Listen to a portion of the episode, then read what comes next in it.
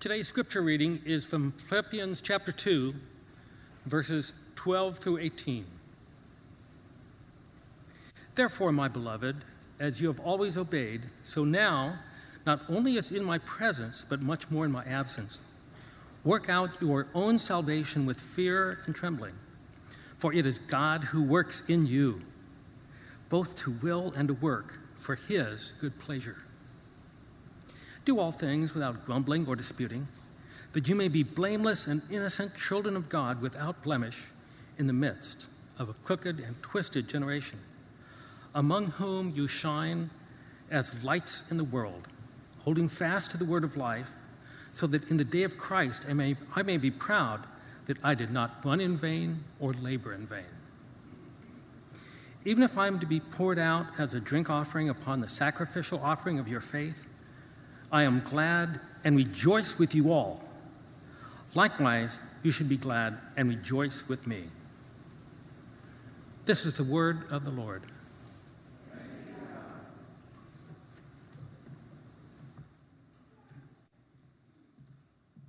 Thank you, Tom. And good morning, everyone. So let's pray one more time as we get started. Lord God, this is your word. This is our story. This is the journey that we walk in of faith. I ask this morning, Lord God, that you would make your word not simply a book to study, but indeed a living document, something breathing, something that, Holy Spirit, you instill in us. You speak to us, and then we leave here changed not by rhetoric or by uh, the feeling of being with people, but because we have encountered the living God. Pray this in your name. Amen. Again, it's so wonderful to be with you. If you don't know who I am, my name is Steve Yates. I'm one of the pastors here at InTown. And this morning, if you haven't already opened your Bible, go ahead and open it to Philippians 2, verses 12 through 18, as Tom just read. We're going to get started right away and address an elephant in the room not necessarily in this room, but in uh, Philippians 2 12 through 18. Verse 12 Work out your faith, your salvation, with fear and trembling. This is one of those texts that if you uh, are not handling the Bible with care and it worms its way into your heart, you can just get a little discombobulated because doesn't the Bible say in lots of other places that we, we don't follow some sort of works salvation thing? That we actually believe in grace. We believe in the mercy of God. We believe that God is the one who transforms us and then enables us to do good works. Why then would Paul be talking about us working out our salvation? It's important enough to address because, again, if you just pop your Bible open to this and you're not thinking in other places as well, you can just get twisted up. There really are, I don't know, dueling banjos, dueling philosophies in some ways of how to look at a biblical text. On one hand, we want you to care about context who wrote it, who it's been written to the fact that it's a unique book and a unique word to God's people. And at the same time, we also want you to care that, as Paul tells us, all of Scripture is God breathed.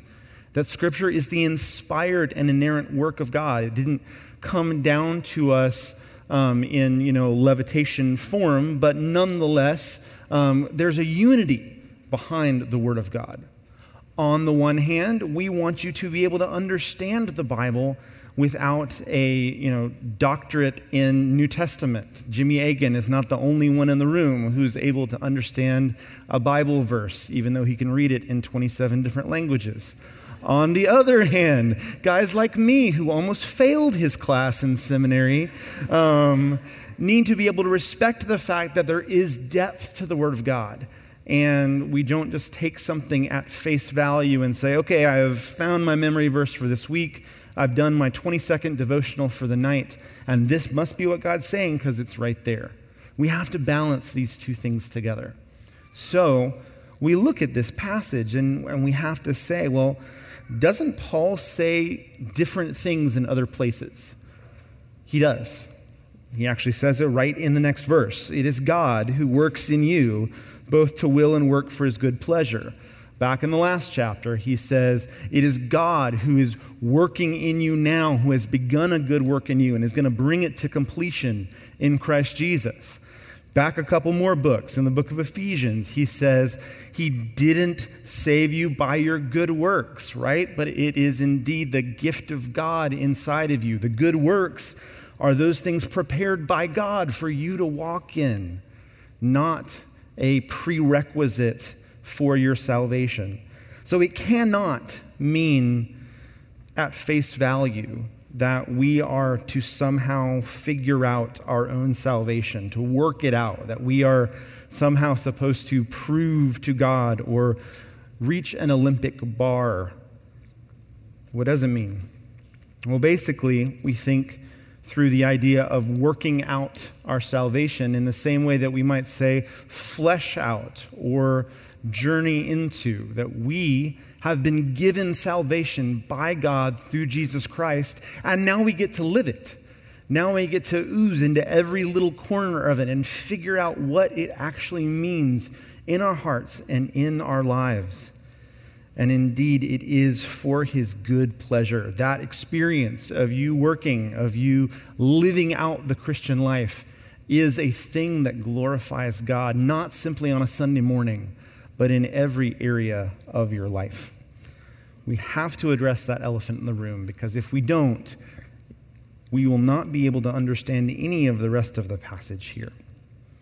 So, really, the meat of the passage, isn't it, is in verse 14 do all things without grumbling or disputing, that you may be blameless and innocent, children of God without blemish in the midst of a crooked and twisted generation, among whom you shine as lights in the world. I hope you were here last week um, or got a chance to listen to uh, Jimmy's sermon last week uh, on the beginning of this chapter. If not, it's wonderful. I commend it to you. But I'd like to recap for just a minute because, indeed, because Scripture is a unity, passages connect with one another. We can't just dive into the end of Philippians and not believe that the beginning of Philippians has some bearing on it. Last week, Jimmy talked about uh, the beginning of Philippians chapter 2 and how it calls us to uh, not have selfish gain, selfish ambition, this thirst for control and power and the comfort that goes along with it that so often um, is indicative of our age today. Jimmy used an illustration. Man, see, he's not here, so I get to I get to have fun with Jimmy today. Apparently, um, he used an illustration that only Jimmy can use, and at the same time was beautiful and wonderful because I might never forget it. He talked about hogs and how. Um, if you want to actually fatten hogs up, you do not give them two separate troughs with two separate amounts of food. No, you give them a gigantic trough with only a single hole, and you watch them fight over eating as much as they possibly can.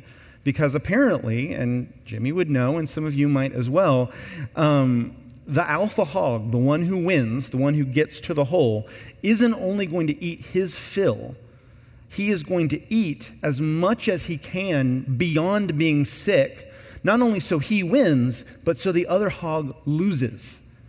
There is this vie for control and power there in the hog pen, and so it is too with the world. But Paul says, don't do that. And using this pattern that we've talked about before, some, the indicative imperative, God never tells us to do something without also reminding us where the power is coming from within us, inside of us, to do the thing that God has told us to do. And here it's not just quick, it's over half the chapter. There's this beautiful hymn, the, the Christ hymn about Jesus, saying that Jesus, the only one with control, with power, with a claim to alpha status in the hog pen, if you will, Jesus denies that, gives all that up, not denying his, his divinity, but, but putting it aside in terms of, of vie for glory and power and control Why? Because of us. Becoming a slave. That bondservant language you might see in your Bibles is the word for slave for us. So we see the indicative imperative sandwich come back full circle. Now Paul is back to telling us things that we should do as the people of God. Now, on one hand, very, very easy for a sermon like this to be heard as just, oh, that's good, like proverbial advice, right? Don't grumble. Just like, don't be arrogant, don't be ambitious, don't grumble. Great. Okay, Paul, great. I'll file that in my moral center. But it's not just that. And this is why these parts of Philippians must remain married together. Because what Paul is actually addressing here is the fact that if we listened to Jimmy last week, if we listen to Paul, if we listen to the admonition to not be arrogant, to not be overly ambitious, to not go after self control and power and the comforts that come along with that. On one hand, if we can do that individually, we're following Jesus. If we can do that corporately, then we start to look like Jesus as a body, and that's really, really cool. But just because we do that doesn't mean the rest of the world is going to do that.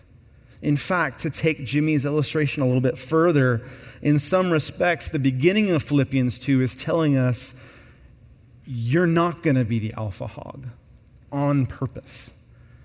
To choose the path of Jesus to walk in his way is to not be the one getting to win, getting the control, getting the power, having the, the wonderful victory that comes with seeing ambition realized. No, we get to be the other pig. We get to be the other guy. And so, here in verse 14 and following, what Paul is saying is okay, if you work that logic out and you've chosen this path of Jesus instead, life is not going to be that easy for you. Comparative to everyone else who gets the opportunity to go not care and just run full bore after what they want with their life, we have to actually care about other people. We have to care about God. We have to, no, we get to care about those things, but we will indeed be affected by that shift in our mindset, in our worldview. And so Paul says, How do you deal with that? Well, you deal with that by not grumbling or complaining, disputing, that we might be blameless and innocent, children of God without blemish in the midst of a crooked and twisted generation. Paul is assuming he knows us, he knows himself. He knows that when times get rough, we get cynical and cranky and angry, and we want to complain about our situation. Unfortunately, the people of God have always been good at this. In fact, the language Paul is using here specifically, grumbling or disputing, and then again later, children of God in a crooked and twisted generation. That is language taken straight out of the Old Testament, straight out of the people of God, the Israelites who unfortunately had this tendency over and over and over again to watch God do amazing things and right after to find something to complain about. And then God would rescue them and they would find see amazing things done again. And then they would find something to complain about and over and over and over and over again. So much so that they end up, instead of being separate from the peoples around them, they are the ones who are described as a crooked and twisted generation. And if you'd like to see that cycle, we don't have time to go through it, but it happens about, I don't know, 16 times or so in the book of Judges. That's the people of God for you. Our calling is to live in such a way that the world sees us not only make choices about our ethics differently, our way of doing business, or our way of, of trying to get ahead in the world, but also the way we deal with the suffering that results from those choices. Ultimately, the path of Jesus is a path of a cross, carrying a cross. He calls us to that.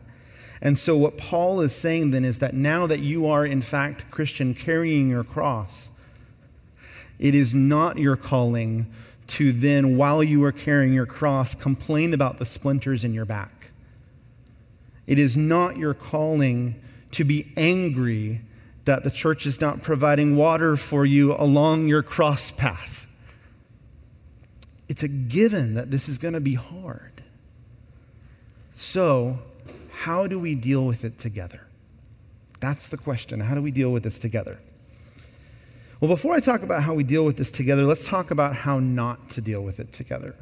Unfortunate patterns of the people of God that are not taken from the Old Testament, but taken from uh, the last hundred years or so of the church, which is what our church looks most like just in how it's been shaped and whatnot. Over the last hundred years or so, the church has really reacted to the suffering that comes along with being the church, I believe, in one of four ways. Number one, we um, are not complaining about our suffering in the sense of, um, hey, we want it to stop, but rather we want it, we want people to notice it.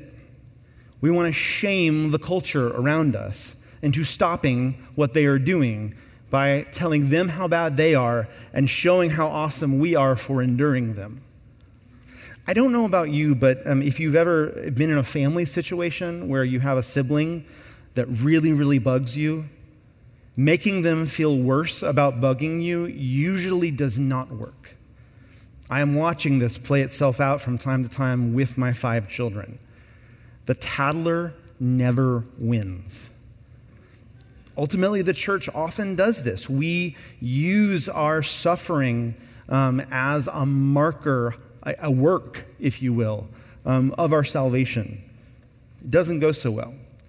I mean, really, when you think about it, the world is the world. People who don't believe in Jesus don't believe in Jesus. I don't know why we are surprised that they act like people who don't follow Jesus.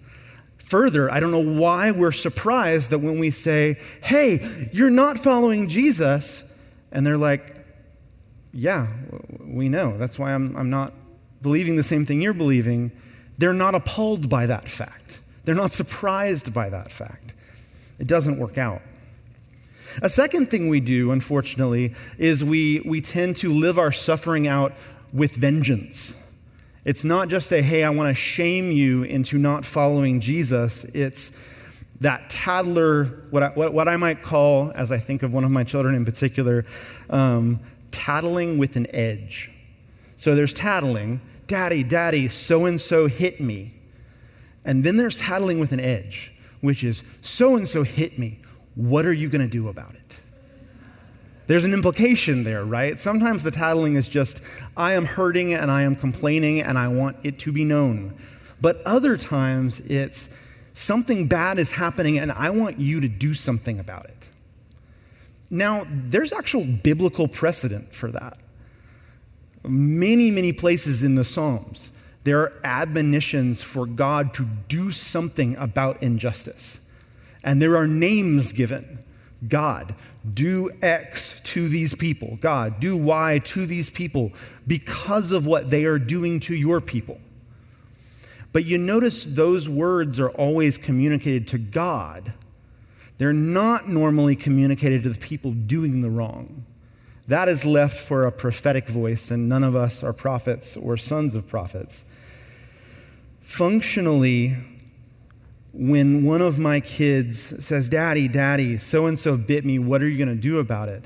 What they're wanting me to do is to walk with them to the offending child, and they want to watch me punish the offending child.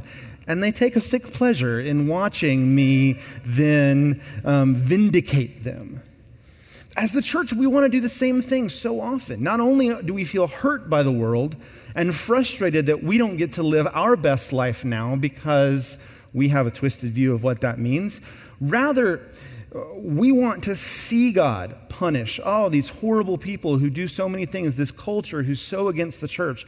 God, do something, and we're going to sit back and watch, and then we get to take our place at the front of the line when they get beat up on. Again, It's like we're grumbling without grumbling. I think a third thing we can do is we can baptize cynicism. We can functionally see cynicism um, as, as a value, as a virtue. Uh, I don't know about you, and this is one I, I really do need to confess quite often, and probably to you, to some of you in particular, individually. But there are times that I feel like I can wear my cynicism as maturity. I can wear my cynicism as critical thinking skills or as being well read. That there's this perspective that, oh, I'm not, I'm not grumbling, I'm not complaining, I'm analyzing. I'm providing commentary. I'm leading. No, we're simply complaining and grumbling with bigger words.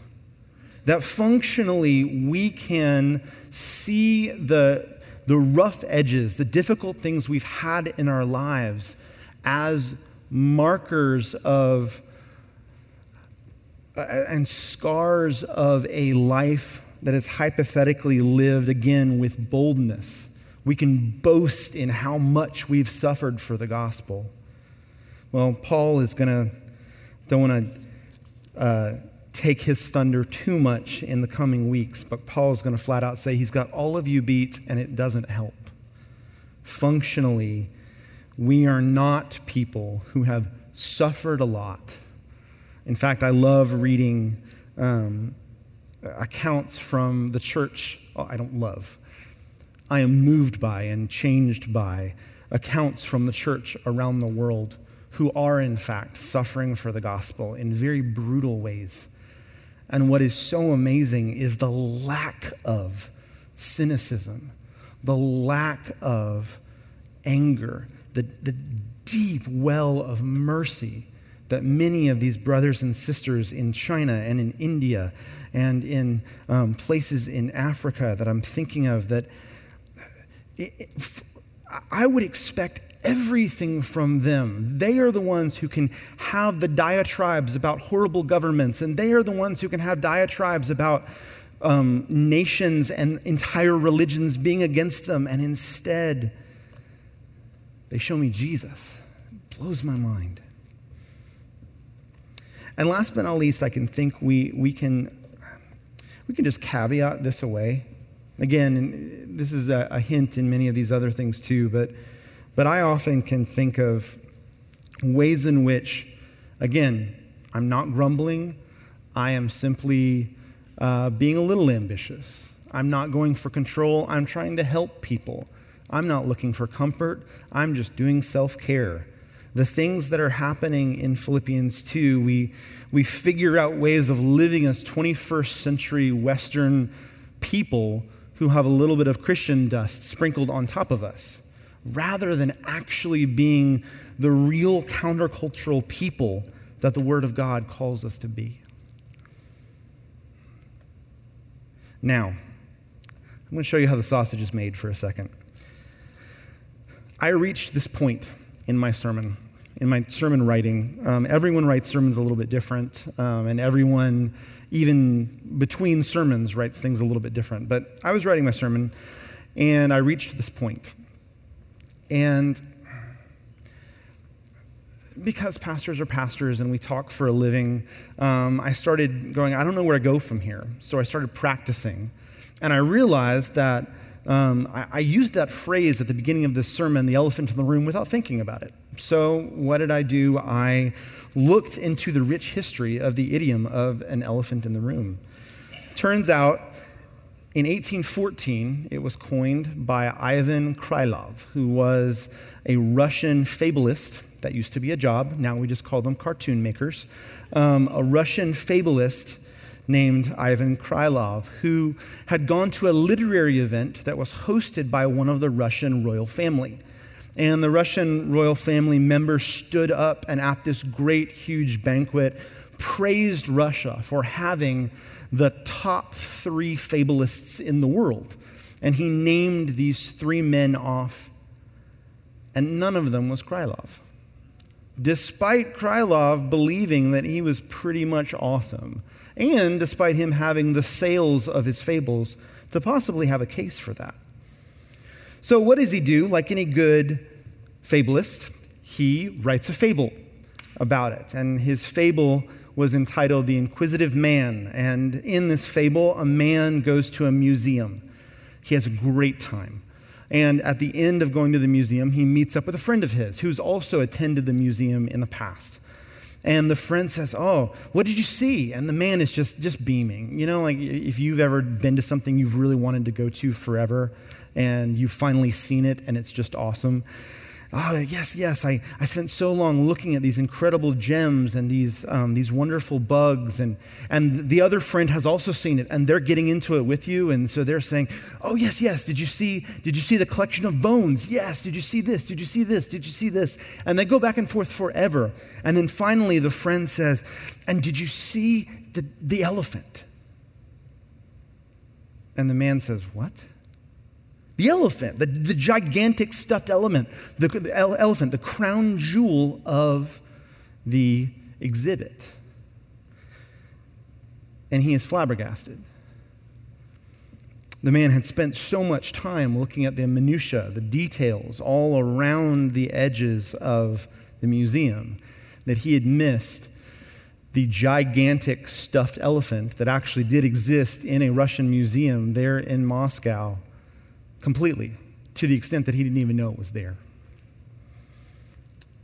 The reason I bring that story up is because we now use the idiom the elephant in the room to mean something that is important, but really a hurdle, something that we have to get past, something that's blocking our way. We might, we might almost more accurately say the elephant in the door, the elephant um, that is, you know, blocking the passageway. Because we almost always use it like we have in this sermon right here. We got to address it, we got to deal with it, but then we get on to the real work. Now we get on to the real thing, now that the distraction is gone. But in Krylov's original usage, the elephant was the point. Friends, what struck me about this passage today bit of, of personal, personal walk with Jesus is that I so quickly want to get past work out your salvation with fear and trembling. Because I'm afraid people like you, people like me, we will, we will miss it. We will um, take it as work salvation. We will get trapped in this idea that we have to please God somehow. All important conversations. But it is the point. Do all things without grumbling or disputing is work. It is not work that God has not empowered us to do. It is not work that God does not, in fact, intend his people to do. It is not work that he says, oh, they got to work on this. That must be like a B list church at best. I'm going to go over here and have my presence fall on this place instead. It is a part, if not the one of, one of the primary parts of our relationship with God in this world. But I wonder, I wonder here, friends. You know, we're a, we're a Southern culture church and we're a somewhat introverted, somewhat peace filled family church. And so at the end of the day, most of the time, you guys don't complain about each other openly because we're not that kind of people. There's sort of like a southern shame that goes with, you know, the person standing up in the middle of the dinner and calling somebody else out. You don't do that. You just don't come back to dinner the next time. Or you secretly say, I'm not going to make my favorite corn casserole for that dinner next time, or, or something like that. I don't know how it plays out for you, but I know for me, believing Jesus is doing something and praying for him to do something. When I am annoyed with you, just like when you are disappointed with me, actually, in some ways, it's exactly where God wants this church to be. He does not want us at a place of unity where we are just all holding hands and singing kumbaya and you know there, there's, there's, there's nothing wrong even in the places in Scripture where, where the church is described as having one mind, as being in unity together. Those passages literally are only chapters away from other passages that talk about the church having great difficulty dealing with being of many different cultures or coming with different theological perspectives or dealing with varying socioeconomic places. I believe, friends, that what the church, what, what the church is called to be, what, who we are called to be, is a place where we are able to be messy humans together because of the gospel. We're able to be messy humans together in a way that does not hide our mess, that does not shop out our mess to other people so that we can be, you know, nice and put together for church. No, this is a place where God has called messy people together to change them. And when messy people come together, messy people annoy each other. Messy people throw up on each other. Again, five kids. I know. Some of you have warned my kids throw up. Messy people are inconvenient to other messy people. And so, because of that, if we are being who God wants us to be, we are not going to be a happy, shiny church that runs like a beautiful business organization that is climbing the Dow Jones. We are not going to run like a place like that, that has met all of your needs and approaches you with a brochure and says, This is the perfect place for you. Please come this way to our spa. It's not going to be that place. But this is going to be a place where you're known. And it will be a place where you're loved. Not because we somehow have found a magic way to do that. No, we're going to screw you up just like all the other churches do. And I don't know if you've had maybe a hope that, oh, I'm trying in town again or I'm trying a new church again because of COVID, I get a restart button. No, we're going to screw you up just like we did two years ago. But you're going to meet Jesus here just like you did two years ago. We are going to be a place, God calls us to be a place where we are perpetually doing the work, empowered by Jesus, of pushing back against our own darkness and our mess and doing that in community with our brothers and sisters, repenting to them, confessing our sin openly, not being afraid of their sin. And in so doing, we not only deny the hog life, we deny the desire to get what's ours and live our best life, live our truth, and be number one, but we also deny the martyred life the life that says we are still focused on ourselves, just now focused on how bad we're doing instead of good. We end up just not being focused on ourselves at all. And when we're not focused on ourselves at all, we get to focus on Jesus. And when we're not focused on ourselves at all, we get to see the hurting people around us. And we get to see them like Jesus sees them. Paul calls us today, Jesus calls us today to a life that is actually walking in the pattern of Jesus, who denied himself, but then didn't care about the denial, the glory, but took up his cross, took up the, the, the, identity of a slave, and then remember the end of that passage.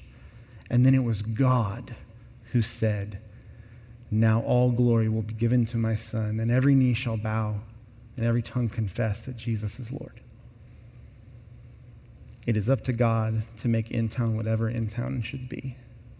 But for us, we're going to walk in the way of Jesus in all of our mess, working the good work that God has intended for us and empowered us to work, to not grumble, to not complain, to live life together as He wants us to live. Let's pray. Lord God, as always, chief of sinners, praying to you. I know right at the end of this, I will begin to criticize my own sermon. And I don't know if someone's in here who's coming back for the first time and who doesn't know what we're doing or, or like what we're doing here with COVID. Or maybe there's somebody who's coming back and goes, oh man, they came back too. Or maybe they're just people who are so excited to be here, they're not thinking about any of this at all. But six months down the road, they remember that we are all real people. I don't know. But Jesus, I know you gathered 12 disciples around you who were as messy as they come. And you loved them. And you saw them for who they were. And you remained with them anyway. God, I, I long for that. And I thank you. I thank you. I thank you that you have promised that to always be with us, not only in some great, mighty, until the end of time, suffering way, but in, in the quiet moments where we read a Facebook comment, or we hear a rumor, or we just see somebody we don't like.